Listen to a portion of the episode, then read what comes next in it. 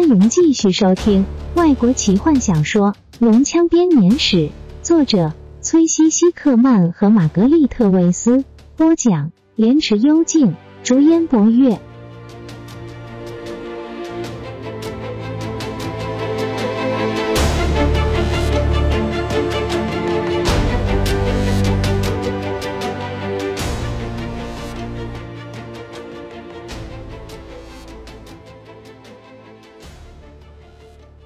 不会让你冒犯神的东西。他怎么敢这样和我说话？我是为了他才这样做，是为了我们家，我才不让他阻挡我。他知道当我生气的时候会怎么样，我的脑中会有什么东西崩断，理智就会被掩盖，我没办法思考或是看东西。我对他大喊：“不要烦我！”但他还是抓住我的手，刀子飞舞着，割坏了那些宝石。贝伦的眼中突然露出疯狂的光芒。卡拉蒙下意识地握住腰间的匕首，那人双手握拳，声音几乎陷入半疯狂状态。我我推了他，我不是想那么用力的，我根本没有要那么用力推他。他往后倒，我得要抓住他，可是来不及，我动作太慢了，太慢了。他的头撞上了柱子，尖锐的石块刺穿了这里。贝伦比比自己的前额，他满脸都是血，血盖住了那些宝石。他们不再闪亮了，他的眼睛也暗淡下来。他们瞪着我，但是却看不见我。然后，然后，他的身体剧烈的颤抖。那景象太恐怖了，我每次闭上眼都会看见那恐怖的景象。那就像是大灾变，只不过那是一场摧毁一切的过程。这次是创造，只不过创造出来的是邪恶、阴森森的东西。大地裂成两半，巨大的石柱。开始在我的眼前出现一个神殿，从黑暗的地底跳了出来。那不是美丽的神殿，它畸形而且恐怖。我看见黑暗从我眼前升起，有着五个头的黑暗，每一颗头都在我的眼前不断扭曲变形。那些头用和墓穴一样死气沉沉的声音跟我说话。很久以前，我被这个世界封印，我只能从某个地方重新回到这个世界。这个满是宝石的柱子对我来说，曾经是一扇锁上的门，让我无法自由。你释放了我，人类，所以我把你要的东西送给你。这绿宝石是你的了。接着是一阵恐怖、嘲讽的笑声，我感觉到胸口一阵剧痛。我低下头，看见绿宝石嵌在我的胸口，就如同你们今天看到的一样。我被眼前的邪恶和自己鲁莽的行为给吓呆了。目不转睛的看着眼前的黑影越来越清晰，那是只龙。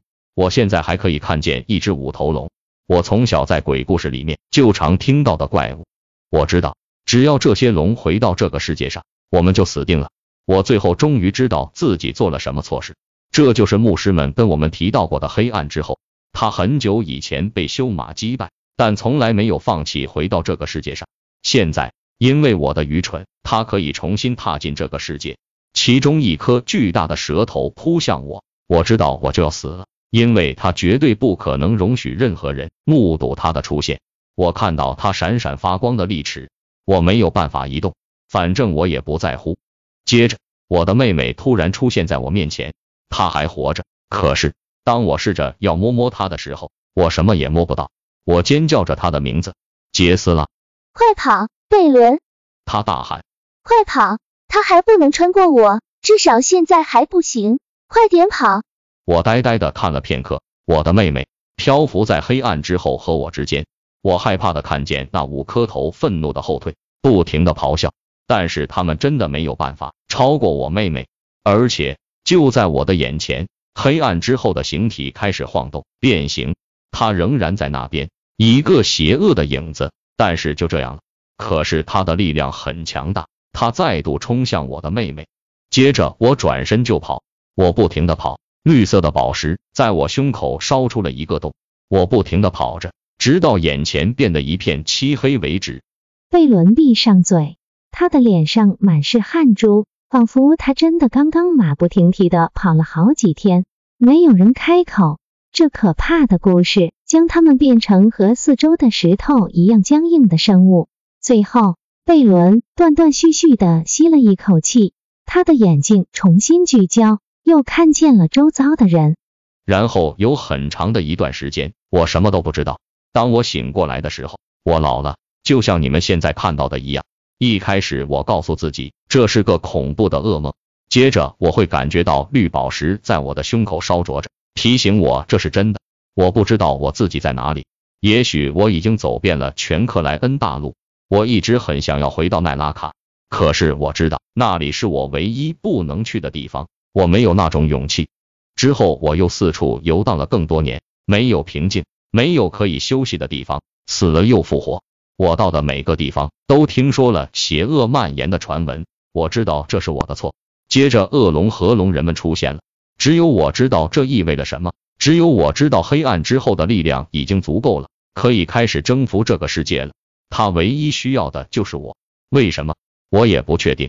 我只感觉到有什么人挣扎着要关上一扇门，另外一个人则努力的要打开它。我好累。贝伦的声音变得很低，好疲倦。他双手掩住脸。我要结束这一切。众人静静的坐了很长的一段时间，试着搞清楚这像是恐怖床边故事的遭遇。我们要怎么做才能够把这扇门关上？坦尼斯问贝伦：“我也不知道。”贝伦含混不清的说：“我只知道有股力量推我去奈拉卡，可是那又是全克莱恩上我唯一不敢去的地方。这因为这样，我才逃跑。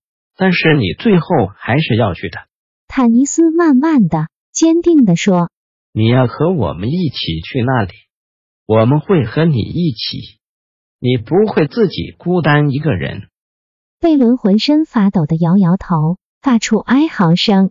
突然，他闭上嘴，抬起头，涨红了脸。好的，他大喊：“我再也不能忍受了！我要和你们一起去，你们保护我，我们会尽力。”坦尼斯喃喃地说。看见卡拉蒙翻了个白眼，立刻把视线移开。我们最好赶快找到出去的路。我找到了。贝伦叹口气。当我听到矮人惨叫的时候，我几乎已经要跑过去了。这边走，他指着岩壁间的一个狭窄的缝隙。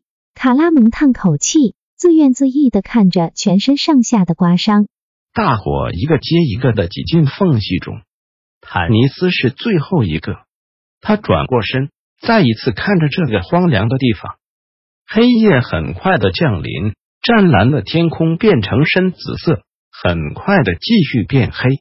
奇异的石图慢慢被暮色包围。他现在看不见费资本消失的那个黑色池子了。光是想到弗林特已经离开了，就有一种怪怪的感觉。他的心中感到非常空虚。他一直期待着可以听到矮人吵吵嗦嗦的抱怨全身上下各种的疼痛，或是锲而不舍的。和卡德人争论的声音。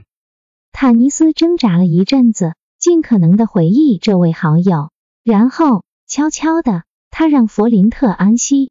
他转过身，钻进岩壁间狭窄的石缝中，离开了神之乡，再也没回到过这个地方。一回到小路上，他们沿着路走，来到了一个小洞穴。他们围在一起，在这么靠近奈拉卡的地方，不敢生火。因为这里是恶龙军团势力最集中的地方。有一阵子没有人开口，然后他们开始谈论弗林特，让他从他们的记忆中安息，就像坦尼斯做的一样。他们的记忆中只剩下好的事物，回忆弗林特丰富多彩多姿的一生。当卡拉蒙回想那次悲剧性的露营旅行，他试着要用空手抓鱼。结果把船给弄翻了，把弗林特打到水里去。他们都开怀大笑。坦尼斯回忆起弗林特和泰斯命运的会面，那时泰斯不小心拿走了一个弗林特刚做好要在市集上卖个好价钱的手环。皮卡还记得弗林特替他做的那些精巧的小玩具。他想起当他的父亲失踪时，矮人是怎么样好心的收留他。一直等到欧提克帮他找到住的地方为止。他们回忆起许多许多的故事，直到深夜，他们的痛苦已经被抚平，只剩下失落的遗憾。至少对他们之中大多数的人来说是如此。看得人哀悼去正如往日，春天在临，明亮的世界再度运转在空气和鲜花，在绿草和蕨类中，都在太阳的怀抱中茁壮。正如往日，你可以解释泥土为何变黑，这黑暗如何带来雨滴，让花朵和蕨类生长。我已经忘了这些事情。金色的藤蔓是如何生长？春天是如此的生机与旺盛，无数的生命在此时争着冒出头来。现在冬天只存在于我的记忆中，秋天、夏天的阳光从今以后，每个春天都将是通往黑夜的季节。本集就为您播讲到这了，祝您愉快，期待您继续收听下一集。